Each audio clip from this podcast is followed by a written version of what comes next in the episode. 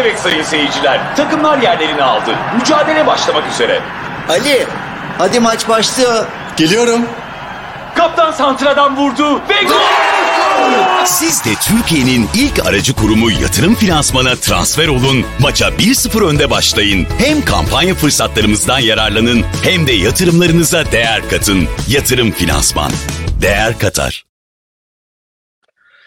Efendim herkese iyi akşamlar. Ee, Para Politikası programımızın dördüncü bölümüyle sizlerleyiz. Konuğumuz bu akşam da Profesör Doktor Selva Demirel, Koç Üniversitesi öğretim üyesi. Hocam hoş geldiniz. Hoş bulduk Barış, iyi yayınlar. Çok teşekkür ederim. Nasılsınız? Çok iyi diyelim, iyi olalım. iyi diyelim, iyi olsun. Ya bu arada biz ya internet gerçekten e, ciddi sıkıntı. Biz bir, ufak bir gecikmeyle girdik. E, ya İstanbul'dan İstanbul'a bağlanamıyoruz. Böyle bir maalesef sorun yaşıyoruz. E, zaman zaman bunu yaşıyoruz. Siz hocam üniversite tarafındasınız değil mi? Evet, evet. Ee, üniversitenin yani, aslında bağlantısını kullanıyoruz ama işte oluyor e, bazen. Bu, mo- mobile geçtik. Ee, sağ olsun hocam biraz böyle uğraştırdık ama mobil tarafından, mobil bağlantıyla e, karşınıza geldik. Şimdi bu akşam e, seçim dönemi, seçim sonrası bunları konuşacağız. Profesör Doktor Selva Demiralp ile birlikte. Hepiniz hoş geldiniz bir kez daha. Sorularınız, mesajlarınız varsa yan tarafa iletebilirsiniz. Selva Hoca sorularınızı yanıtlayacak diyelim. Hocam isterseniz e, şöyle bir giriş yapalım. Gerçi bu bir ara dönem. Önce bu ilk tur sonrası ikinci tur. E, bu aralıkta çok merak ediliyordu aslında. Hani acaba e, işte bir ekonomi yönetiminde bir aksiyon olur mu? Merkez Bankası regülasyonlardan vazgeçer mi gibi bazı tahminler vardı. Bunlar e, olmadı. Şu an için aynı düzen seçim öncesi düzen devam ediyor. E, isterseniz bu ara dönemle ilgili artık yani ikinci e, tura kadar böyle gideceğiz gibi. Bugün ve dün aslında iki tane yeni düzenleme geldi. Muhtemelen takip etmişsinizdir. Merkez Bankası regülasyonları tarafında. Bu ara dönemi konuşalım. Seçim sonrasını daha detaylı bir şekilde konuşuruz. Hoş geldiniz tekrar buyurun. Tabii e, konuşalım. E, şimdi birinci turda e, mevcut iktidarın tekrar kazanma olasılığı arttığı için bence bu ara dönem çok da o tahmin ettiğimiz ara döneme benzemiyor. Çünkü e, endişeler daha çok e, eğer e, muhalefetin kazanma ihtimali artar da ikinci tura kalınırsa e, o süre içerisinde e, bu mevcut e, regülasyonların e, değiştirilmesi ve bunun sonucunda da e, piyasalarda bir oynaklık yaşanmasıydı. Hani ne tür, neden bahsediyoruz? Daha çok e, döviz piyasasında e, pek çok analist e, ciddi e,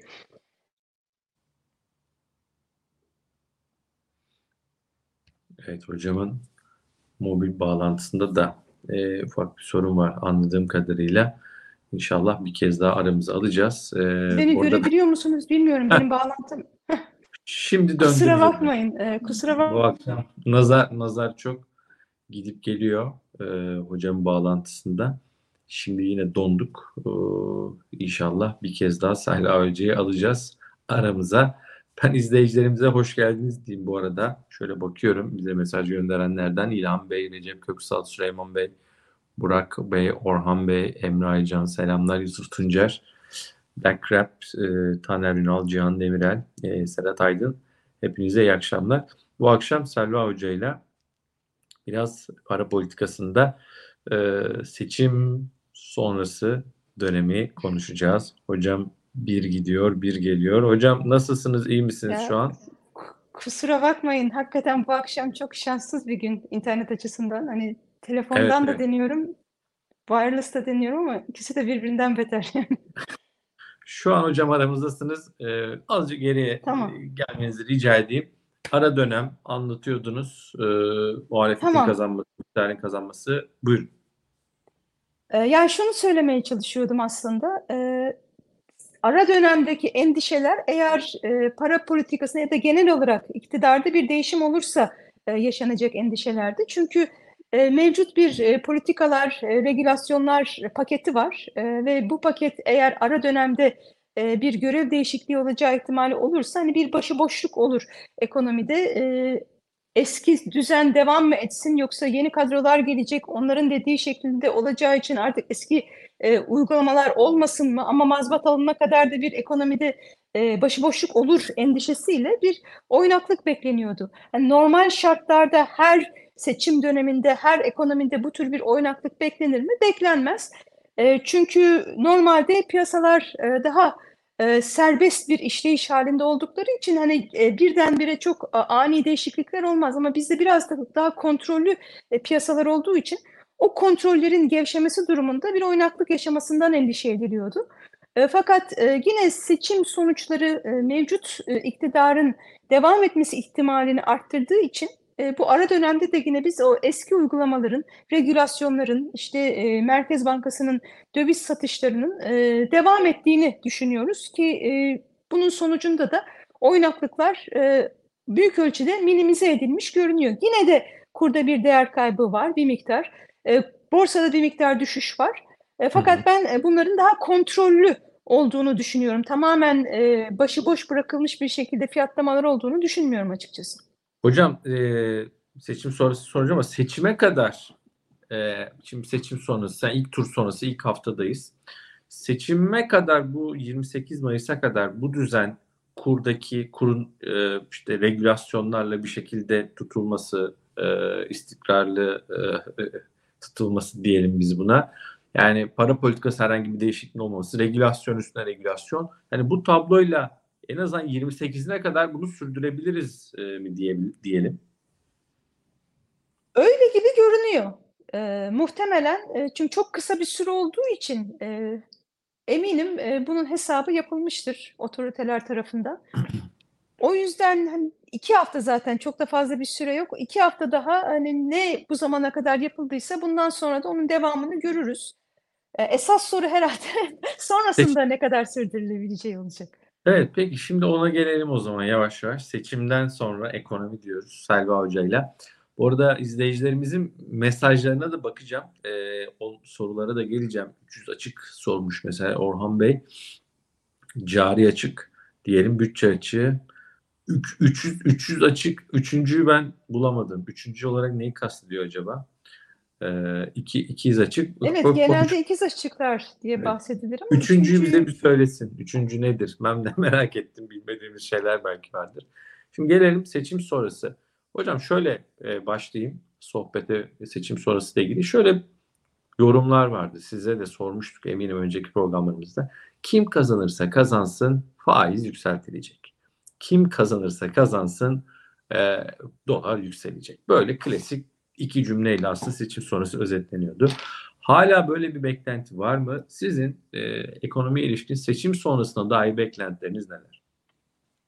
Ee, Ben kısa vadede en azından e, yani kim kazanırsa kazansın e, faizler yükselecek söylemine e, çok katılmıyorum. Ama o söylem de zaten iki versiyonu var. Bir tanesi e, seçimlerden hemen sonra mevcut iktidarda ortodoks politikalara dönecek. İşte Mehmet Şimşek'le konuşulması e, bunun bir sinyaliydi zaten. E, Mehmet Şimşek olmaz, başka birisi olur ama sonuçta mevcut ortodoks olmayan politikalardan daha geleneksel bilinen politikalara iktidarın gideceğine dair bir görüş vardı. Bir diğer görüşte ki ben buna daha yakınım. Evet er ya da e, politikasının maliyetleri çok fazla arttı. Bunu finanse edebilecek e, imkanlar giderek daralıyor. E, ve eğer düşük faiz politikasının sonucunda kur üzerindeki baskılar artık tutulamaz hale gelirse e, sistemdeki e, kritik eşik o e, kur üzerinde e, ciddi bir e, baskının oluşması. O baskı tutulamayacağı zaman mecbur kalınıp e, faiz artışlarına gidilebilir görüşü. Ben buna yakınım. Ama e, bu görüş şu tarihte e, faizler artar demiyor. Nereye kadar gideceğini maalesef söylemiyor. Çünkü bana sorsanız iki sene önce de aynı şeyi söyleyecektim. Çünkü e, mevcut enflasyonla enflasyonun bu kadar yüksek olduğu bir ortamda faizi düşürdüğünüz zaman dolarizasyon oluyor ve o dolarizasyonu e, eğer siz bir şekilde tutamazsanız da kur üzerinde baskı oluyor. Ve Türkiye gibi e, dış açığı yüksek bir ülkede o maliyetler de zaten ekonomiyi daraltıyor. Çünkü siz faizi niye düşürüyorsunuz? Ekonomiyi destekleyeyim diye. Ama eğer kur çok fazla değer kaybederse bu sefer kur maliyeti, faiz maliyetini çok hızlı bir şekilde geçince yine nihai amacınıza ulaşamadığınız için o faiz artışlarının e, olabileceğini düşünüyorduk. Şimdi uzunca bir süre bu ertelenebildi. Yani hem faiz düşük tutuldu hem de e, bunun kuru e, yükseltmesinin önüne geçildi. Ama çok maliyetli oldu tabii. Avantajı ne oldu? Çok uzun bir süre büyüme devam ettirilebildi. Çünkü faiz arttırdığınız anda da yine o büyüme hedeflerinizden feragat etmeniz e, gerekecekti. Yani biz hem faizi düşük tuttuk, faiz maliyetini düşürdük. Sonra düşük faizin kuru arttırmasının önüne geçtik. Kur maliyetini de düşürdük. Ama tabii ekonomi üzerindeki maliyeti düşürelim derken hazineden ciddi e, maliyette, hazinenin yüklendiği bir maliyet e, söz konusu oldu. E, fakat işte sınırlı kaynaklarla e, ekonomi bir şekilde bir yerlere doğru götürülmeye çalışıldığı için ben zaten iki sene önceden de bu yapılamaz diyordum. Çünkü e, devlet kaynaklarının e, bu kadar cömertçe harcanacağını düşünmüyordum. Hani günün günü var. E, her şeyi bir anda bitirirsek de sonradan herhangi bir dış şok gelirse çok kırılgan olabiliriz. Ve bu risk ben hani risk alan bir insan değilim. E, Ben idarede olsaydım bu riski almazdım mesela. Ama tabii ki her e, yiğidin bir yoğurt yiyişi var. E, nihayetinde bir riskler Siz Şahin kanattasınız hocam. Eski e, Amerikan Merkez Bankası FED e, çalışanı olduğunuz için yani FED içinde de olsanız kesin hani Şahinlerden kim var? Vallahi Profesör Saylar Demirel hemen yazalım. Faiz artışını savunuyor. e, tarafta olurdunuz herhalde. Değil mi? e, olurdum. Genel olurdum, yaklaşımınız da öyle ama yani işin esprisi bir tarafa de para politikasında daha sıkı ol, olur tarafta e, görüşünüz. Biraz öyle hep tabii yıllardır size program için öyle düşünüyorum. Evet, evet. Çünkü ben enflasyonun maliyetinin faizin maliyetinden daha yüksek olduğuna inanıyorum. Ki şu anda da e, ben Türkiye'de bunu aslında çok net bir şekilde gördüğümüzü düşünüyorum. Hani e, biz düşük faizi tercih ediyoruz, tamam. Düşük faiz olsun, ekonomi canlansın istiyoruz, tamam. Ama her şey ekonomik büyümeden ibaret değil. E, arkadan gelen bir enflasyon canavarı var ve bütün o kazanımları bir anda yalayıp yutabiliyor. Ee, ve şu anda da biz bence onu yaşıyoruz Türkiye'de. Hani bir büyüme var. Kimse ya da kimse değil. Toplumun çok büyük bir kesimi hissedemediğini söylüyor ki bu enflasyonun zaten bir sonucu ama hiç kimsenin hissedememesi mümkün değil. Matematiksel olarak mümkün değil. Eğer bir büyüme varsa mutlaka birileri o pastadan e, nemalanıyorlar.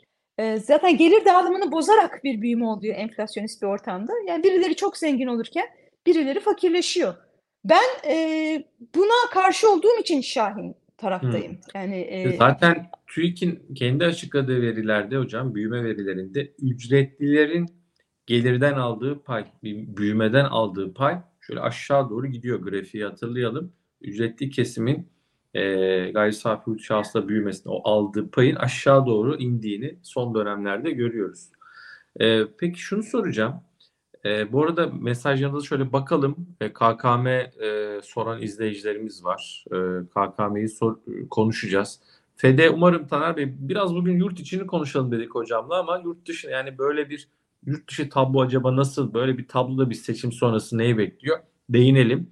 E, KKM nereye? KKM'yi kesin soracağım. Teknik resim.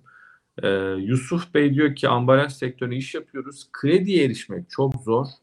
E, anlatamayacağım kadar zorlaştı. İş yapmak zor diyor gönderdiği mesajda. E, şimdi şunu soracağım hocam. E, yurt dışı tabloyu da bir değerlendirelim. Aslında yani küresel ortam Türkiye'de seçim sonrası için destekleyici değil mi? Fed artık 5.25'e geldi. Stopladı sanki. Yani bir faiz artışına daha gitmeyeceğini öngörüyoruz.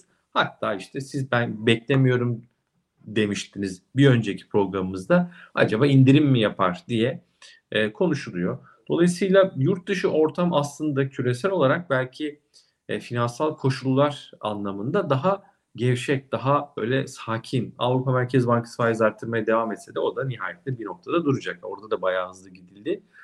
Bizim için aslında iyi bir şey yok mu? Yani iyi bir yurt dışı ortam, iyi bir küresel e, tabloyla karşılaşmıyor muyuz? Bu para politikaları anlamında. Eee, evet, eee, yani bir yere kadar ha aynı fikirdeyim. Hı hı. yani, eee, Fed'in, eee, sonuçta evet, artık daha fazla faiz artışına gitmeyeceğini biliyoruz. Iıı, fakat genellikle, hani, bu tür ortamlar neden gelişmekte olan ülkeler için iyi olur? Çünkü, sizin de, çok fazla Fed'le yarışmanız gerekmez. Hani, e elinizdeki sermayenin yurt ü i içeriye gelmiş yabancı sermayenin, eee, geriye kaçmaması için.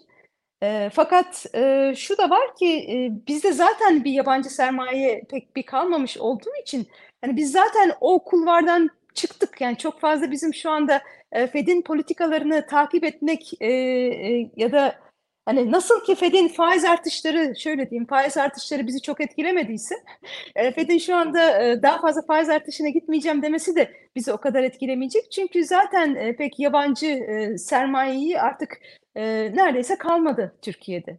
Onun için, hani, bundan sonrası şu açıdan faydalı olur. Hani, hâlen, eee, yurt dışından borçlanıyoruz, şirketlerimiz borçlanıyorlar. Borçlanma faizi de Fed faizine endeksli olduğu için bundan sonrasında en azından daha yüksek bir faiz ödememeleri anlamına gelecektir. Evet, bö en azından, böyle, hani, kötünün iyisi mi diyelim, böyle, güzel bardağın dolu tarafı mı diyelim artık, eee, güzel şeyler bulmaya çalışıyoruz.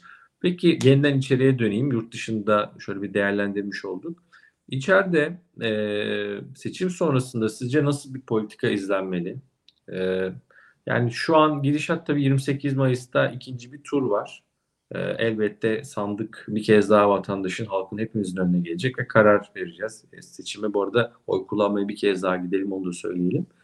Eee, ama yakın olan taraf, yani ilk turun, ııı, galibi yeniden sanki Cumhur İttifakı'nın Cumhurbaşkanı Erdoğan'ın seçilmeye daha yakın olduğu zaten politika analistler tarafından dillendiriliyor. Şayet böyle olursa, belki diğer senaryoyu da konuşuruz. Acaba neler yapılmalı? Eee, nerelerden başlanmalı? Iıı, Selva Hocam, seçim sonrası ekonomik, hani, bir, ııı, tedaviye başlasak nereden başlayalım, nasıl başlayalım? Bir reçete yazsanız nasıl yazarsınız? Ben ortodoks politikalara dönerdim. Yani ortodoks politikada nedir? Eee, eğer, eee, hani, al önce bir hastanın hastalığını teşhis etmek lazım. Şu anda bizim sorunumuz nedir? Eee, yüksek enflasyon ortamı var ve düşük faiz ortamı var. Yani, eee, enflasyonun yüksek, politika faizinin de ya da genel olarak faizlerin baskılandığı bir ortamda, eee, insanlar tasarruflarını Türk lirası varlıklarla değerlendirmek istemiyorlar ve bunun sonucunda cid ciddi bir, eee, döviz talebi oluşuyor. Eee, döviz talebini karşılayacak bir döviz arzı olmadığı zaman da, eee, dolarizasyonun getirdiği, hani, dövizden ya da Türk lirasının değer kaybından tetiklenen, bir, eee, sorunlar zinciri başlıyor. Çünkü onu, işte, eee, bertaraf edebilmek için bir sürü, enstrüman, ve regülasyon, geliştiriliyor. Bu enstrümanların kendi maliyetleri söz konusu oluyor ve her ne kadar siz, altta yatan, negatif reel faiz problemini çözmediğiniz sürece bu yara bantları da hep kısa ömürlü oluyor ve genel bir sürdürülebilir değil, ve, belirsizlik ortamı olunca da, eee, o arzu ettiğimiz, eee, büyüme ivmesini maalesef yakalayamıyorsunuz. Eee, dolayısıyla ben altta yatan sorunu enflasyonda gördüğüm için öncelikle enflasyon problemini, eee, 1'inci plana çıkarırdım, eee, ve bunu da, eee, ortodoks politika sonuçta, eee, faiz artışlarıyla yapılması gerektiğini söyler. Eee, benim bir, eee, iyimser, eee, olduğum taraf şu: Eee, enflasyon büyük ölçüde Türkiye'de, eee, talebi, eee, azalttığı için çünkü alım gücümüz azaldığı için ben şu anda talep kaynaklı bir enflasyon olduğunu çok düşünmüyorum. Ama nereden geliyor %45'lik enflasyon? O beklentilerden geliyor. Büyük ölçüde beklenti etkisiyle gelen, eee, bir çünkü enflasyonun bir maliyet etkisi var, bir talep etkisi var, bir de beklenti etkisi var. Eee, maliyet evet kur üzerinden geliyor fakat kur büyük ölçüde tutulduğu için o maliyet etkisini de çok fazla hissetmiyoruz ama geriye kalan bir beklenti etkisi var. Yani ben eğer geçen sene enflasyonu %45'lerde gördüysem fiyatlama davranışlarımda en az %45'lik, eee, bir artışla, eee, fiyatlara devam ediyorum. Çünkü enflasyonu düşürecek bir politika görmüyorum. Dolayısıyla, eee, benim yapacak yapacağım iş, enflasyonla mücadele konusunda samimiyetimi gösterirdim ve, eee, ilk başta, eee, politika faizini şu anda mevduat faizlerinin olduğu seviyelere getirirdim. Çünkü zaten artık piyasalar bizi o yönde götürmeye başladı. Me- mevduat faizinin olduğu yer mi? Evet işte yüzde otuz beşlere mesela getirirsiniz. 35-40 arası. Bugün bana SMS hani SMS geldi bir bankadan büyük Türkiye'nin en büyük özel bankalarından biri 34.60 hocam. Hani 34'ler 35 ben böyle ya mevduat faizleri çok yükseldi. İşte e, 35'ler 37'ler konuşuluyor dediğimde bana arkadaşlarım şöyle diyordu. Ya onlar artık SMS'e düştü. Hani SMS de gönderildiğinde artık onlar çok düşük seviyeler kaldı gibi. Sonra valla bana bugün geldi yani 34 öne, önermiş bir banka mevduata. Daha yük, yüksek bir mevduatı kim bilir neler. Döviz mevduatına hele hocam %20'ler konuşuluyor. Prim ve de o hemen e, ödeme gibi. Yani dövizinizi e, dövize %20 gibi bazı bankalarda. O da ilginç e, tarafta. Dolayısıyla biz işte enflasyonumuz diyelim ki 45 illaki diyelim ki Merkez Bankası yönetimindeyiz. Ortodoks politikaya döneceğim diye 50 yapayım ben e, faizi 8,5'tan 50'ye çıkarayım ma gerek yok diye anlıyorum. Mevduat faizi midir oradaki bizim eşik değerimiz? Bir. iki çıkıp hocam birden 8,5'tan da hadi 40 diyelim, hadi 35 diyelim. Buraya da birden yani ben şu manşeti görmek istemiyorum hocam Bloomberg'de son dakika. Türkiye politika faizini işte e, 8,5'tan 30'a çıkardı falan. Hani e, bu da bana çok ağır geliyor. hani o nasıl bir şey olur? Evet e, ama Tamam, pratikte haftaya- ne farkı olacak? Zaten faizler olduğu olduğu için ekonomi üzerinde onun sadece psikolojik bir etkisi olacak aslında. Hocam hastaya tamam tedaviyi verelim. Yalnız siz çok güzel analojiler yaparsanız. Ama ilacı da hocam şöyle bir zerk etmeyin böyle kademelere mi ayırsak acaba? O noktada yöntem ne olur Ee, merak ediyorum. Buyurun.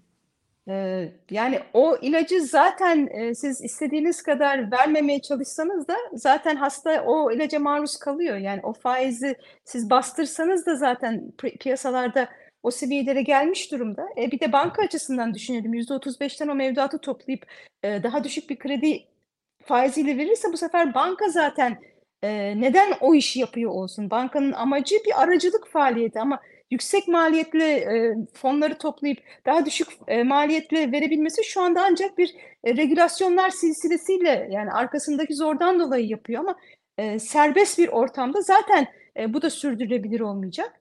Fakat hani sorunun e, ikinci kısmında hani 50'ye mi çıkması gerekir yoksa mevduat faizi midir eşik?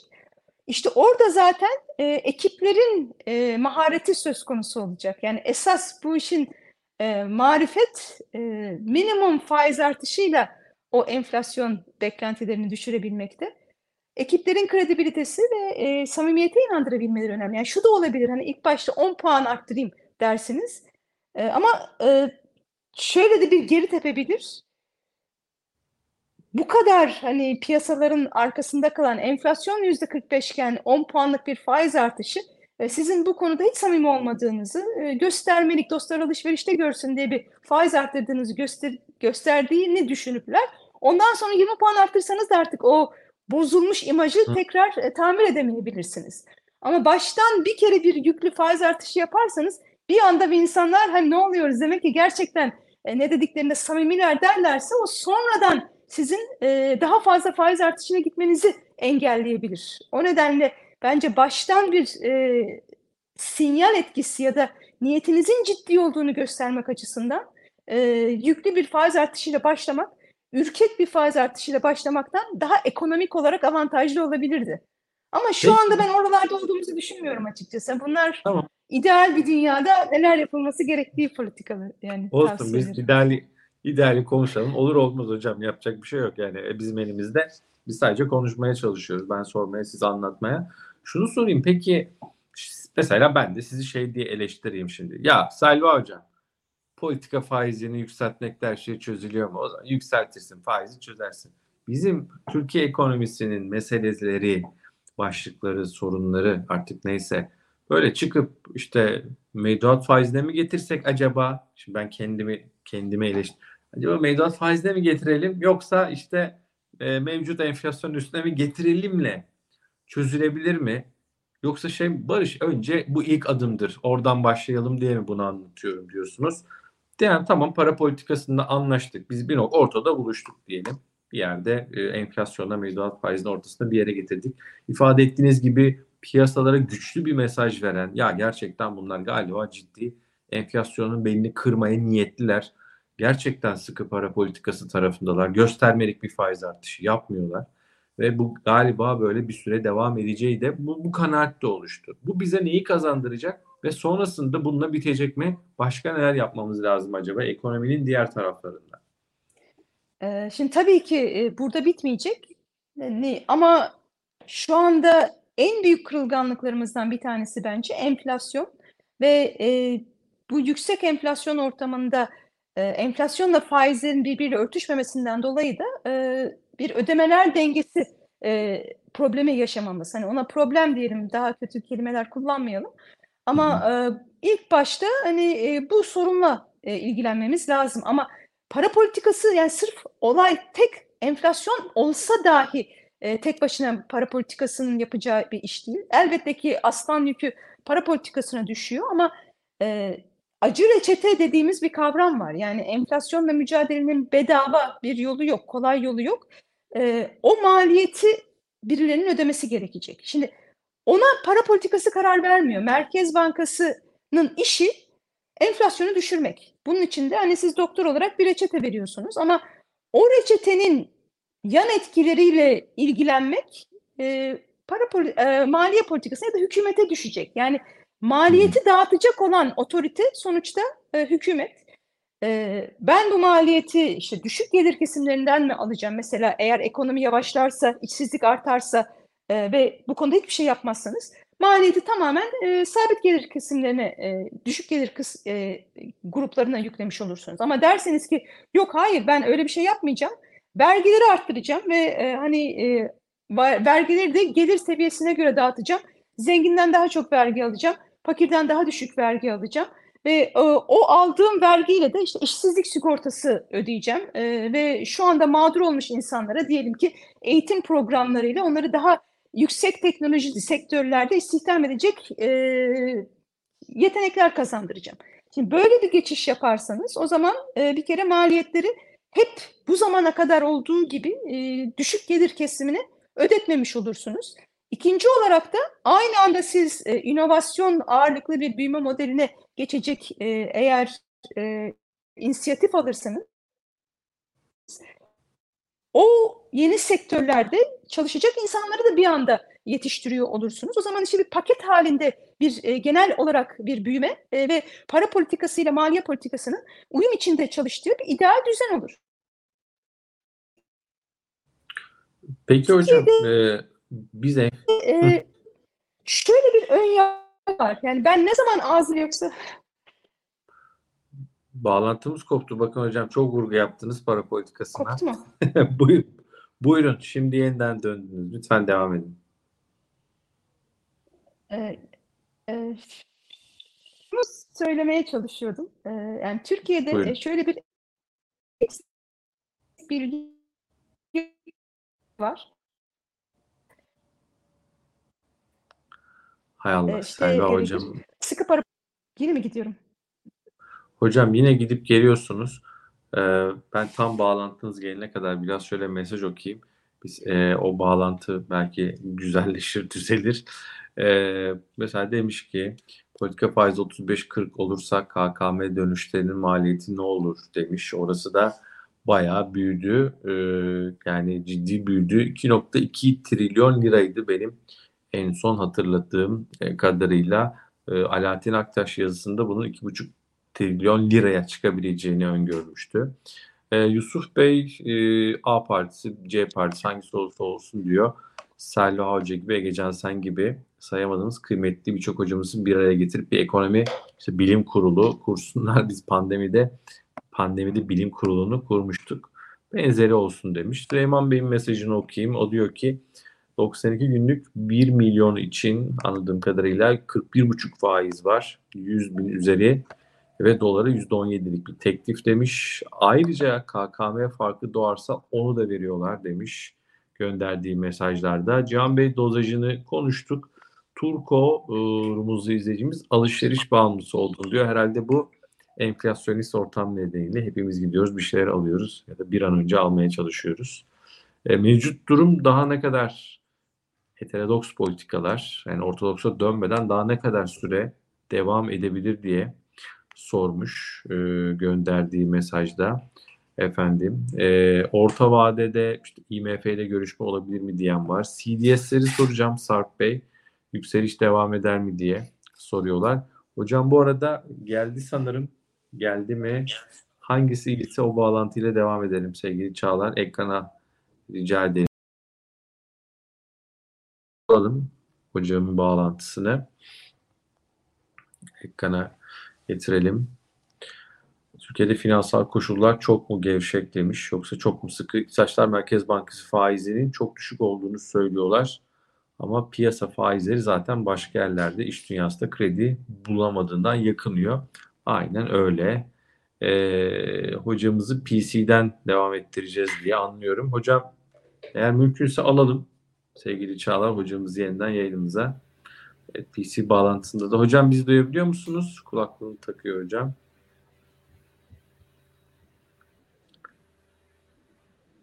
Hocam bizi duyabiliyor mu acaba?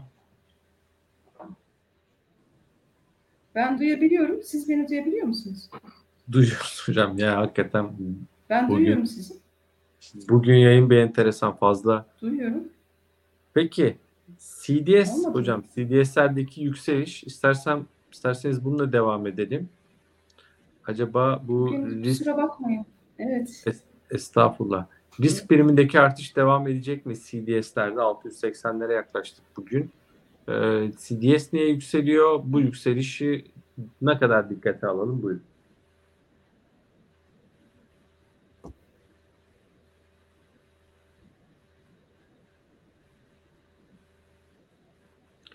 Hocam galiba beni Ee. Hocam, Biz seçim belki öncesi ve seçim sonrası diye ikiye ayırmak lazım ekonomiyi. Ee, bilmiyorum duyabiliyor musunuz? Yine senin görüntün dondu Barış ama duyuyoruz hocam, duyuyoruz. Hay Allah. Peki hocam e, siz Çağlar yeniden bence şeye dönelim. Sevgili Çağlar bu akşam bize yardımcı oluyor. Yine bence mobile dönelim. Ben bu arada biraz top çevireyim değerli arkadaşlar. E, yani CDS'ler bugün benim Twitter paylaşımda da görmüşsünüzdür. Bunu şöyle bir kez daha göstermiş olayım. E, risk primi diyoruz biliyorsunuz. 5 yıllık risk priminden bahsediyoruz. Orada e, bizim CDS'imizin e, 680'lere yakın olduğunu görmüştük. Böyle ben diğer gelişen ülke CDS'lerini de ele aldım. Daha doğrusu Bloomberg terminalden onları da Twitter'daki mesajımda paylaşmıştım. Türkiye'ninkinin hemen ötesinde Güney Afrika var. Güney Afrika 317'lerde onu görüyoruz. Hocam mobile dönelim diye bir kez daha söyleyelim. Hocam eğer bizi duyuyorsa Selva hocam mobilden devam edelim. CDSR tarafına baktığımızda Arjantin tabii bambaşka bir yerde. 5300'lerde, 5000'lerin üzerinde bir CDS'i var. Hani kopu gitmiş. Belki şöyle ifade edebiliriz. Arabanızı kasko yaptırmak istiyorsanız sigortacı diyor ki arabanız diyelim 200 bin liralık bir e, bedeli var. E, 500 bin liraya e, efendim bunu yapalım diyor. Hocam e, mobilden son bir deneyelim diye yazayım ben e, sevgili hocaya. Sonra devam ederiz olmazsa. E, Arjantin tabii en kötüsü e, bu CDS'ler tarafında gelişen ülkeler arasında hani bambaşka bir yerde dediğim gibi kasko yaptırmak istiyorsanız arabadan fazla para istiyor sigortacı. Zaten yaptırmazsanız e, duvara vurursa kaza yapacaksam yapayım dersiniz. Diğer daha böyle makul yerdeki CDS'lere baktığımızda 653 e, 680 e, Türkiye'ninki. Bizim hemen üzerimizde Güney Afrika var 317 ile. E, hemen onun üzerinde Kolombiya var 300 ile. Brezilya'nın CDS'i 226 e, seviyelerinde. E, mesela Endonezya'nın CDS'i 96 100'e yakın. E, onu da söyleyeyim. En düşük CDS'de Çek Cumhuriyeti'nde, Güney Kore'de 43. Ee, yani 43 Güney Kore hep biz hani karşılaştırırız ya aynı yerden başladık vesaire diye. Güney Kore'ki 43. Bizimki 680'lerde. Umarız e, o düşük e, CDS seviyelerine bir gün geliriz diyeyim. Hocam e, acaba müsait mi? Alabilir miyiz tekrar yayına? Mobilden yeniden aramızda sanırım. Kusura bakmayın. Çok Estağfurullah. oldum ama Yok elimden gelen bir şey değil hakikaten. Yani yok hocam olur mu? Ne demek ya? İzleyicilerimiz de sabırla bekliyorlar bizler, bizlerle. Ee, onlara da çok teşekkür ediyoruz. Sohbet ediyorduk biz siz yokken. Şimdi CDS'i sordum. Değerli hocam o arada yeniden kopmuştuk. Tamam. Kopmadan ben susayım. Sözü size bırakayım. Buyurun. E, tamam. E, yani gerek CDS'te, e, gerek kurda, gerek borsada aslında çok e, aynı e, trendi görüyoruz. Yani seçimden önce, hatta hatırlayacaksınız Cuma günü e, biz e, CDS'in ciddi düştüğünü, e, borsanın yükseldiğini görmüştük. Ve ne oldu o seçimden önceki Cuma diye bakarsak, işte Konda'nın bir anketi çıkmıştı. E, altılı masanın kazanma ihtimalinin daha yüksek olduğunu gösteren ya da işte Muharrem İnce'nin çekildiğini görmüştük. Yani bütün bunlar acaba Millet İttifakı kazanacak mı senaryosunun yüksel ihtimalinin yükselmesi olarak algılanıp bir olumlu haber gibi piyasa oyuncular açısından e, fiyatlanmıştı. Hemen e, seçimin ilk turundan sonra da bu sefer Cumhur İttifakı'nın e, kazanma ya da zaten parlamentoyu aldı da Cumhurbaşkanı Erdoğan'ın tekrar Cumhurbaşkanı olması ihtimali artınca da bu sefer biz fiyatlamaların tersine döndüğünü görüyoruz. Ben bunu şu şekilde yorumluyorum. Türkiye'nin mevcut içinde bulunduğu ekonomik sorunlardan çıkma konusunda piyasa oyuncuları ortodoks politikaları e, da Tercih çareyi ediyor. görüyorlar ki e, bu politikalardan uzaklaşma ihtimali arttığı zaman bunu o, negatif e, fiyatlıyorlar. Çünkü biz biliyoruz ki Millet İttifakı ortodoks politikalara döneceğiz şeklinde net bir şekilde mesaj verirken e, Sayın Cumhurbaşkanımız da hayır faizleri düşürmeye devam edeceğim e, şeklinde mesaj vermişti. Dolayısıyla politikalar çok taban tabana zıt. E, hangi politikanın e, uygulanma olasılığı artarsa da ona göre bir fiyatlama görüyoruz. Dolayısıyla CDS'te eğer gerçekten o faiz indirimleri de devam ederse e, artmaya devam edebilir diye düşünüyorum. Peki hemen ben izleyicilerimizin mesajlarından gideceğim izninizle. Adli koparmadan. Ee, eğer bu arada abone olmadıysanız Yatırım Finansman YouTube kanalına abone olun ki sizlerin mesajlarını şöyle ekrana yansıtabileyim. Ee, KKM soruları vardı hocam. Ee, kur korumalı mevduat. KKM aslında bu e, seçim sonrası belki çözmemiz gereken ilaniyeye gitmeyecek bir e, enstrüman olarak kur üzerindeki belki baskıyı her ne kadar regülasyonlar devrede olup azaltsa da bir de KKM var. Yani orada 2.2 trilyon liraya ulaştık. Ee, KKM tarafında ee, işte 100 milyar doların üzerine doğru gidiyoruz. Ya da gittik bile. Burada sizin kur korumalı mevduatla ilgili değerlendirmenizi alayım. Buradan bir çıkış sizce olmalı mı? Çıkış olacaksa nasıl olacak? Kur korumalı mevduat. Yani kırmadan dökmeden e, Sayın Faik Öztürk'ün deyimiyle orayı da kırıp dökmeden belki bu işi yapmak lazım. KKM gibi elimizde böyle bir şey var yani. E, mesele var diyeyim. Hani elimizde bir yakan bir top var sanki. E, ne dersiniz? Evet, yani bunu bıçak sırtıyla yani bıçakla keser gibi kesebilmek bence de çok zor. Ee, Daha fazla dengesizlikler yaratabilir ekonomide.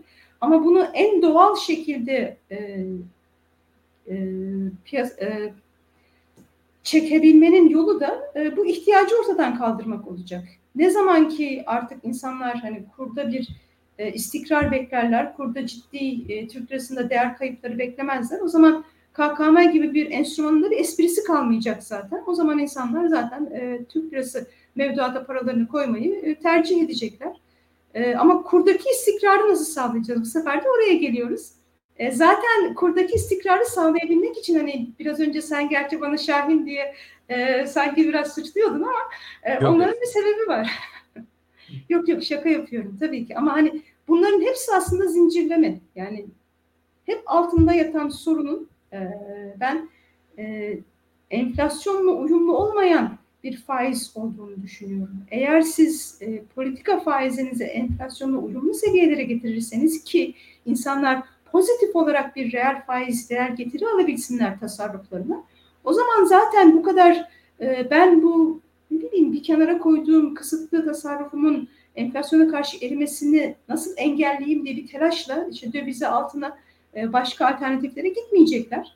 E, ve e, KKM'ye olan ihtiyaç da o noktada zaten kalmayacak. Peki bu şey sorusu da vardı yine izleyicilerimizin sorularından. Acaba bu heterodoks dediğimiz politika tercihi daha ne kadar sürdürülebilir? Hep şunu konuşuyorduk aile seçime kadar böyle devam eder. Seçime kadar evet bu başarılabilir diye. E tamam şimdi seçim de geldi. Hatta ikinci turda atlatıyoruz. E, kimin kazanacağını henüz tam olarak bilmesek de eğer e, işte yeni gelecek iktidar, yeni seçilecek kişi ya da ekonomi yönetimi bu politikayı, mevcut e, çerçeveyi daha ne kadar sürdürebilir? Yani burada bir öngörümüz, bir nihai eşik noktamız hocam var mıdır? Ya şey der misin ya Barış bak biz bunu gördüğümüzde evet artık bu sürdürülemez e, anlamına gelir. Ya da şu rakamları, şu oranları e, takip ettiğimizde bu seviyelere gelirse artık burada tamam diyebileceğimiz böyle bir matematiksel şey var mı yoksa iş biraz daha e, ne bileyim, psikolojiyle mi ilgili e, yönetim kararı mı burada hani nasıl bir öngörüde bulunabiliriz yoksa bir bilinmezlik mi var? Ee, ben kritik olan e, değişkenin döviz kuru olduğunu düşünüyorum. Yani bel kemiği bence bu politikaların sürdürülüp sürdürülemeyeceği ya da ne noktada bu politikalardan geri adım atılması e, gerektiği tamamen e, döviz kurunun ne kadar daha kontrol edebileceğiyle alakalı diye düşünüyorum. Çünkü döviz kuru çok farklı kanallardan ekonomiyi etkiliyor ve o nedenle de zaten bu kadar ciddi kaynak aktarıldı. Hani işte milyarlarca dolar döviz rezervinin satılması, KKM yine yine kuru tutabilmek için geliştirilmiş bir enstrüman ve bunun bütçeye çok ciddi maliyetleri var. Şimdi yolun bundan sonrasında bu politikalar ne kadar sürdürülebilir? Eğer amaç döviz kurunun mevcut seviyelerden kontrol dışında çok hızlı bir şekilde artışının önüne geçmeksin.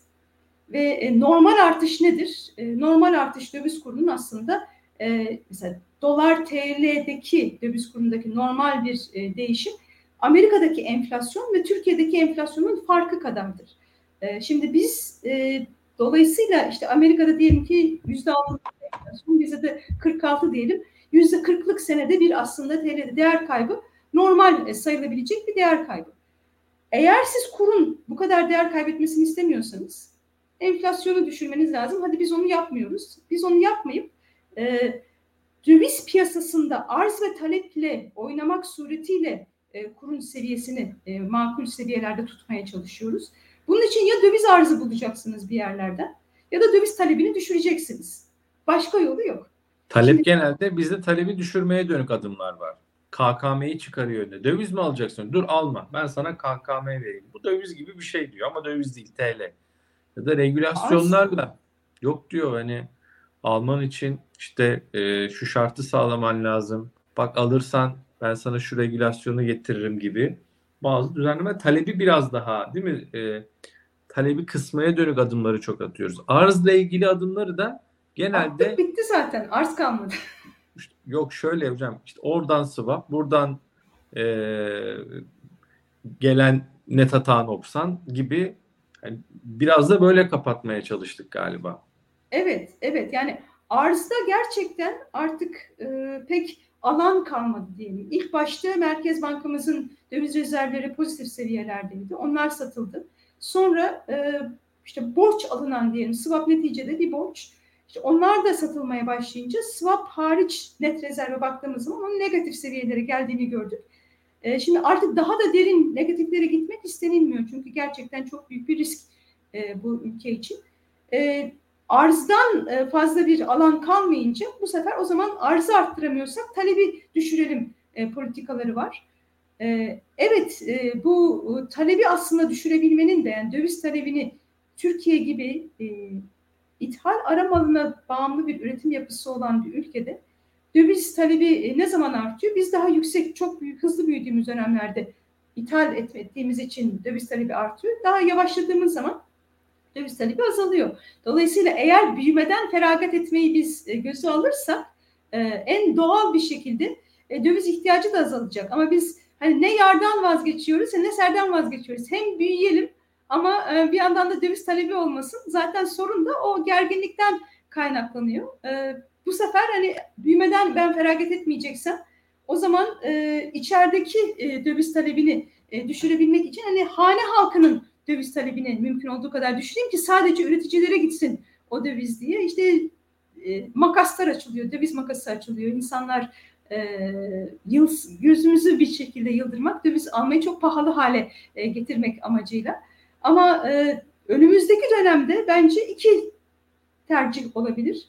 Ya büyümeden e, feragat edelim denilecek, daha düşük büyüme seviyelerine gidelim, bu şekilde de döviz talebi olmasın. Ya da yerel seçimler var, yerel seçimden önce de büyümeden e, feragat edilmek olur mu e, denip o zaman e, sermaye kontrolleri ki şu anda zaten bunlar büyük ölçüde var. E, hani bir bankaya gidip de yüklü miktarda bir döviz alayım deseniz zaten e, almak pek kolay değil. Bir kere fiyatından dolayı kolay değil. İkincisi de zaten hani parası neyse vereceğim deseniz de biz bunu şirketlerden özellikle e, duyuyoruz. E, döviz almanın oldukça zorlaştığını, sorular sorulduğunu, çok ihtiyaç olmadıkça ertelettirilmeye e, çalışıldığını. Bu e, biraz daha bu çember sıkılaştırılabilir. E, yani ben bugün BBC'deki yazımda da bahsettim. Hani tıpkı Mısır'da şu anda olduğu gibi hani bir Mısır modeli e, hane halkı neredeyse hiç e, döviz alamıyor. İşte insanlar e, bir dışarıya yani bir tatile gitmek istiyorsunuz diyelim ki bir hafta e, harcamak için işte bin dolar istiyorsunuz, başvuruyorsunuz. Banka değerlendirmeyi alıyor. Hani sana bin değil de 700 dolar vereyim hadi idare et diyor. E, hani bunun en uç noktası da hiç e, eğer elde avuçta döviz kalmazsa hane halkına verilmemesi bütün kaynakların e, üretime akıtılması olur. Ama o zaman e, tahmin edebileceğiniz gibi çok farklı. Yani olay sadece alım gücümüzün düşmesi değil, hayat tarzımızın e, da değişmesi anlamına gelebilir. Evet. Tamamen kapalı bir ekonomi olursa. E, o noktada değiliz. İnşallah da olmayacağız diyeyim. İnşallah olmayız tabii. Gökhan Bey'in mesajı var hocam. Sorayım izninizle. Bir kez daha tekrarlıyorum. E, Yatırım Finansman YouTube kanalına abone olan izleyicilerimizin ücretsiz bir şekilde abone ol tuşuna basabilirsiniz. Onların mesajını ekrana yansıtabiliyorum. Böyle bir e, düzenleme. Bizde de regülasyon var hocam. Madem herkes regülasyon her yerde bizim regülasyonumuz da bu. İzleyicilerimize uyguladığımız mesaj mı atmak istiyorsun? O zaman yok. Bir regülasyon. Şakası bir tarafa. Hakikaten e, teşekkür ederiz hem mesajlar hem be- beğendiyseniz yayınımızı beğen tuşuna da basmayı unutmayın. Diyor ki mesela Gökhan Bey, ihracat, ithalat yapmayan firmaların doğrudan dolar bulundurması hocam doğru mu diyor. Dünyada başka bir para birimine, bir işte dövize bu kadar ulaşımın rahat olduğu ülkeler var mı? Yani şunu demek, yani bu ne, neyi ne diyor ya senin? Ne ithalat yapıyorsun, ne ihracat. Vatandaş için de bunu söyleyeyim. Ya ne ne yapacaksın dolar diyor. Dolarlı ya da ey şirket. Senin dövizle işin yok ki. Niye bu kadar döviz döviz döviz diyorsun?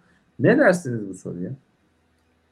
E, dolar e, rezerv para birimi. E, dolayısıyla sizin ithalatla, ihracatla işiniz olmasa bile hani bir kere bir şirketin de kendi sermayesi var ve o sermayeyi hedge etmek için ileride eğer siz doların yükseleceğini düşünüyorsanız kendi şirketinizin sermayesinin değerini korumak için de istiyorsanız istediğiniz enstrümanda tutabilmeniz gerekir diye düşünüyorum. Serbest piyasanın olduğu bir ortamda ee, ben e, şirketlere sen e, paranı orada tutma, burada tut e, şeklinde yönlendirmeler yapılmasını kendi adıma doğru bulmuyorum.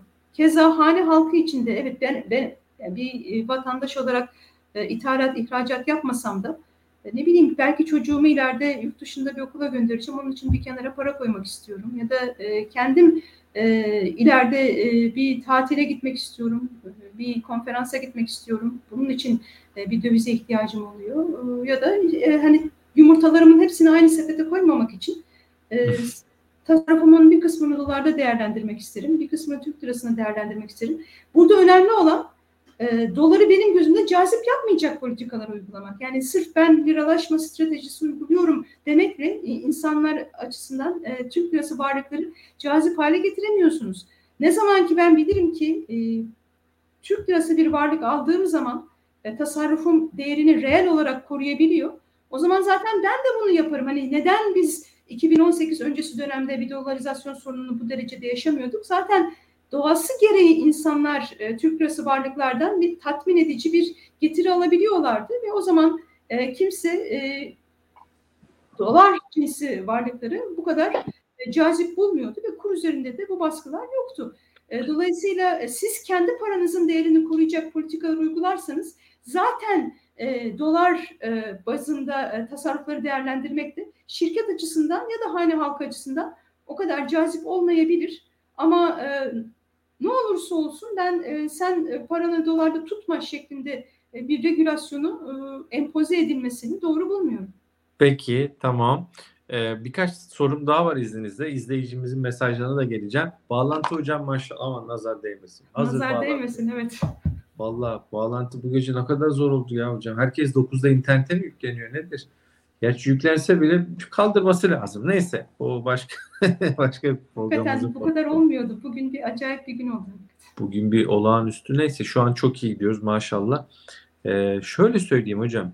Bu makasın açılması yani e, bakıyorsun bankalar arası piyasada 19.60 olan kur serbest piyasa dediğimiz ya da işte kapalı çarşı diye son dönemde çok konuşulan yerde 20.60. Arada 1 lira fark var. Bu fark e, böyle tolere edilebilir bir fark mıdır?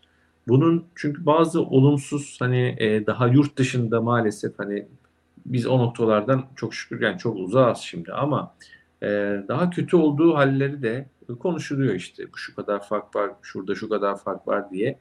Bunu böyle hani e, işi fazla demek ki bozmamak lazım. Hani bu fark tamam belki seçim dönemi bir sonuçta Türkiye olağanüstü dönemden geçiyor yani yani Cumhurbaşkanlığı seçim var işte meclis seçimi oldu ikinci tura gidiyoruz yani bu her gün böyle gidip oy verdiğimiz bir dönem değil yani sonuçta bir yüksek bir siyaset gündemi ile birlikte ekonomi baskı altında aynı zamanda yani siyasetin gölgesiyle hareket ediyor. Dolayısıyla buna biraz geçici bir dönem diye mi bakalım? Bu farklar neden oluşur? Ee, burada yine acaba e, hani kontrolün kaçması bu mesela nerede hocam yapışır? Hani işte 19.60'a mı gelir yukarıdaki yoksa 19.60 mı 20.60'a gider? Böyle üst üste çok sordum ama kusura bakmayın. E, sizi. Ee, en sondan başlarsak e, yani şu anda tahta karede oluşan fiyat serbest e, piyasadaki e, fiyat olduğunu düşünürsek e, bu kontroller kalktığı noktada o zaman o fiyata doğru evrilmesini beklerim ben e, döviz kurunun. E, sebebi niye peki bu çifte e, kur oluşmasının? Bankacılık sistemi üzerinde oluş, e, yine bir takım regülasyonlarla e, bankaların e, döviz alış ve satış e, fiyat, e, rakamlarına, kotasyonlarına bir takım sınırlamalar getiriliyor. E, ve aynı zamanda bu sadece e, fiyatla ilgili değil, miktarla ilgili de e, bir e, sınırlama. Çünkü bankadan e, gidip de o fiyattan dövizde alamıyorsunuz. O bundan dolayı da insanlar gidip ihtiyaçlarını serbest ikinci piyasada, ikinci el piyasada karşılamaya çalışıyorlar. Bütün bu regülasyonlar, bunlar normal değil.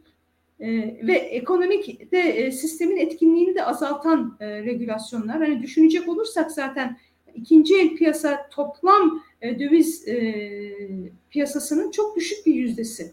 Ama insanların oraya gitmeye e, teşvik edilmeleri e, aslında e, sistemde bir şeylerin çok kopuk olduğunu, çok bozuk olduğunu ve e, her ne pahasına olursa olsun da insanların ne elde edebilirsem alayım e, motivasyonuyla Tahtakale'ye gittiğini gösteriyor. Ama şirketler açısından düşünecek olursak çok yüksek meblağlarla bu insanlar e, ticaret yapıyorlar. Gidip de oradan hani bir e, torba alacağınız dövizle evet ne yapacaksınız? O hiçbir işe yaramayacak. E, yani dönüp dolaşıp aslında hep e, geldiğimiz yer, vermeye çalıştığımız mesaj aynı. E, bu tür regülasyonların ben e, hani hep kısa dönemde bir yara bandı olduğunu, e, sistemin çarklarını çevirmeye çalıştığını ama altta yatan sorunlar e, tedavi edilmediği sürece de faydasından çok zarar yarattığını düşünüyorum. İşte niye nereden başladık? Hani motivasyon neydi? Düşük faiz ekonomide büyüme getirsin diye başladık. Ama şu anda geldiğimiz nokta biraz önce bir izleyicimiz de bahsetmişti. Ne kadar bankalardan kredi almanın zorlaştığını. E biz eğer düşük faizi hani kredi faizi düşük olsun vatandaşlarımız daha rahat bir şekilde borç alsınlar diye başlattıysak e, nihai olarak geldiğimiz noktada o faizden insanların kredi alabilmesi mümkün değilse ve ekonomi de kredilerdeki sıkılaşmadan dolayı yavaşlamaya başladıysa o zaman biz bu politikalara niye başladık sorusunu sormak durumunda kalıyoruz. Yani dönüp dolaşıp aslında o benim başta savunduğum sıkı para politikasının ekonomide yarattığı etkiyi biz bir takım regülasyonlarla şu anda zaten yaşamaya başladık. Yani adı belki bunun acı reçete değil ama acı reçeteye benzer bir reçete zaten uygulanıyor ve olumsuz tarafı acı reçetede hiç olmazsa nihayetinde e, yani doktor kontrolünde verilmiş bir reçete ve o ilacı içtiğiniz zaman sonucunu biliyorsunuz. Bir düzlüğe çıkacağınızı biliyorsunuz. Şu anda ise hep günü kurtarma amaçlı bir takım regülasyonlar ve bunun nihayetinde enflasyon düşmeyecek. Hiç kimse şu anda Türkiye ekonomisi yavaşlamaya başladı ama ve de bunun sonucunda enflasyon artık ama. Değil mi? Ya Evet. yavaşlama sinyalleri alıyoruz en azından. evet evet yavaşlıyor da enflasyon tahminleri düşmüyor. Enflasyon beklentileri düşmüyor daha doğrusu. Peki neden? Çünkü Şundan yapışkanlık mı? etkisi var. Emre Bey diyor ki Emre Aycan asgari ücret otorite tarafından 500 dolar olarak öngörülüyor. Yani ücret enflasyon sarmalı gibi bir şimdi bu arada bu sadece otorite değil yani şöyle söyleyelim seçim sürecinde biz muhalefetten de duyduk. Önce Kılıçdaroğlu dedi en düşük memur maaşı 21 bin küsür. Cumhurbaşkanı dedi 22 bin. Efendim işte Temmuz'da asgari ücret zammı. Yok ben işte emeklilere ikramiyeyi şurada yapacağım. İki tane ikramiye almak istiyorsanız 15 bin lira hesabınızda. Yani böyle müthiş vaatler. E şimdi bakıyorsun hocam ilk 4 ay yani ikiz açık ya da üçüz açık demişti. Üçüncüyü söylemedi izleyicimiz. İkiz açık diyoruz. Cari açık işte 50-55 milyar dolar civarında cari açığımız var. E, bütçe açığımız ilk 4 ay yanlış hatırlamıyorsam 328 milyar TL. Hedef bu yıl 600-650 milyar TL'ydi. İlk 4 ayda buraya geldik.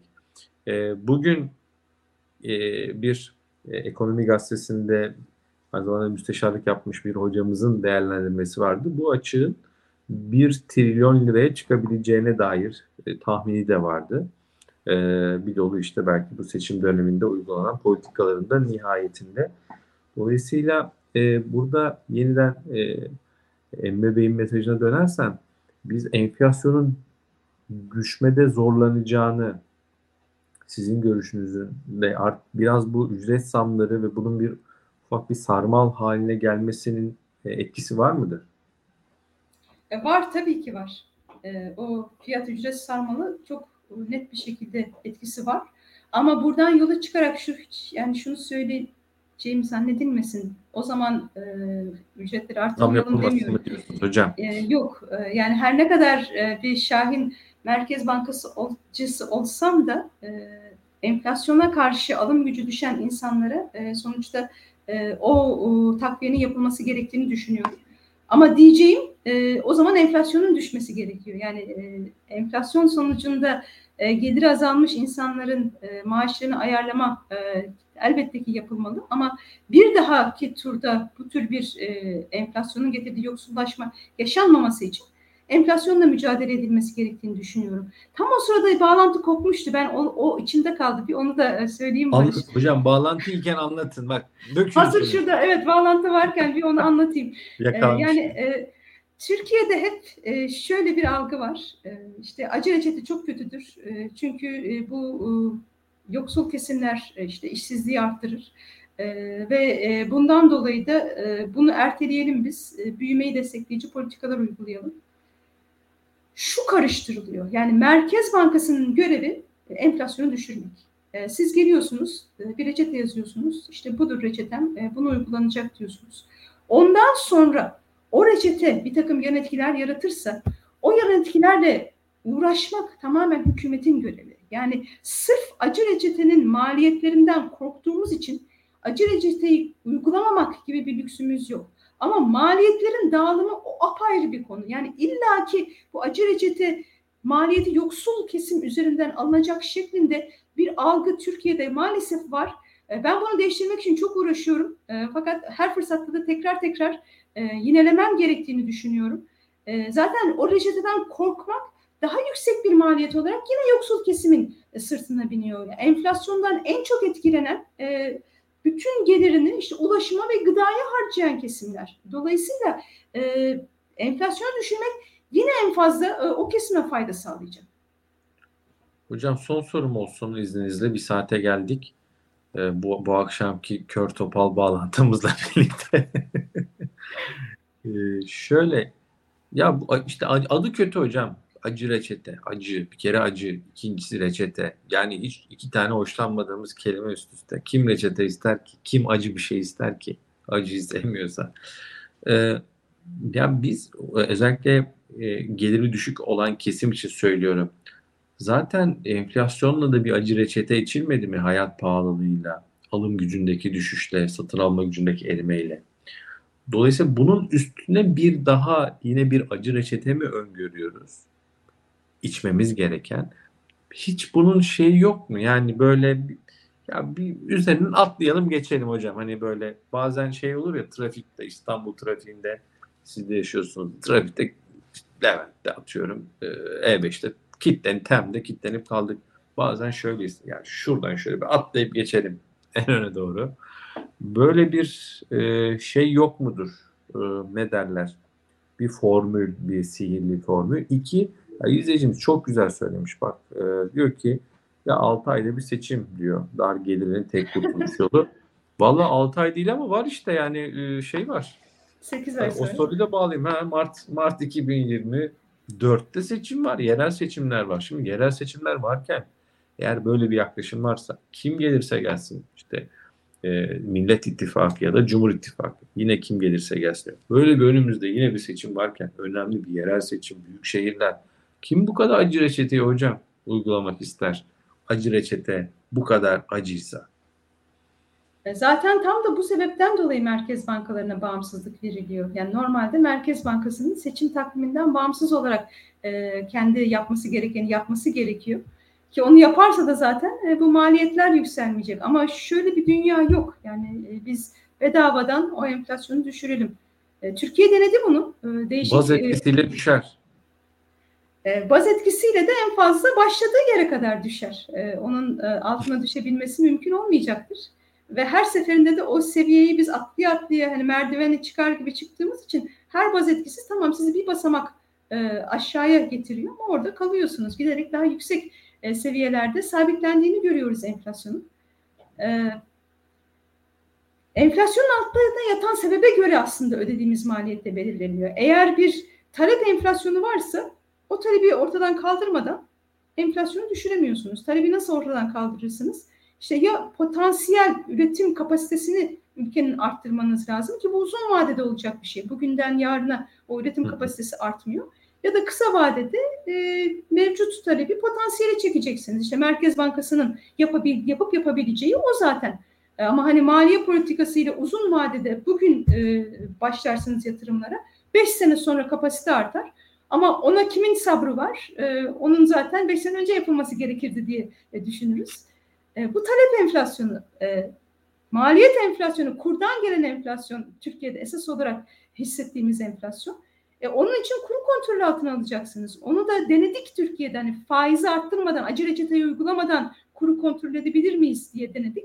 İşte bir saattir de onu konuşuyoruz zaten. Onun getirdiği maliyetler çok daha fazla oldu Türkiye ekonomisi için. E, dolayısıyla hani neresinden bakarsak bakalım bu işin en maliyetsiz e, çözümü enflasyon çok fazla artmadan müdahale etmek. Çünkü ne kadar enflasyon artar ve ne kadar uzun süre e, kalırsa o kadar yapışkan hale geldiği için o kadar yüksek bir e, maliyet ödemeniz gerekiyor. Hani hep bunu söylüyorum ama onun için dünyanın geri kalanı zaten enflasyon 5'lere 6'lara çıkınca bir anda alarma geçip işte Fed bile ki en çok son dönemde eleştirdiğimiz geç kaldı diye 6'larda 7'lerdeyken e, Fed artık e, devreye girmişti. Çünkü e, gecikmenin maliyeti çok yüksek. Bir de bayağı eleştirildi FED. Bayağı bir topa Eleştirdik. Biz de eleştiriyoruz canım. Yani beğendiğimiz tarafları da var, eleştirdiğimiz tarafları da var. Aynen öyle. E, yalnızca biz kendimizi eleştirmiyoruz. Gerekirse ey FED'de diyebiliyoruz. Hocam çok teşekkür ederim. Allah ağzınıza sağlık değerli Özür diliyorum tekrar. Bugün bağlantı çok kötüydü ama. Estağfurullah hocam. Şey Estağfurullah. Ee, inşallah belki bir sonrakinde daha öncesinde biraz deneyip e, hareket ederiz. Çok teşekkürler bir kez daha. İzley izleyenlerimize de çok teşekkürler. Ee, sonuna geliyoruz para politikasının. Bir sonraki yayında buluşmak üzere. Allah'a ısmarladık. Thank you.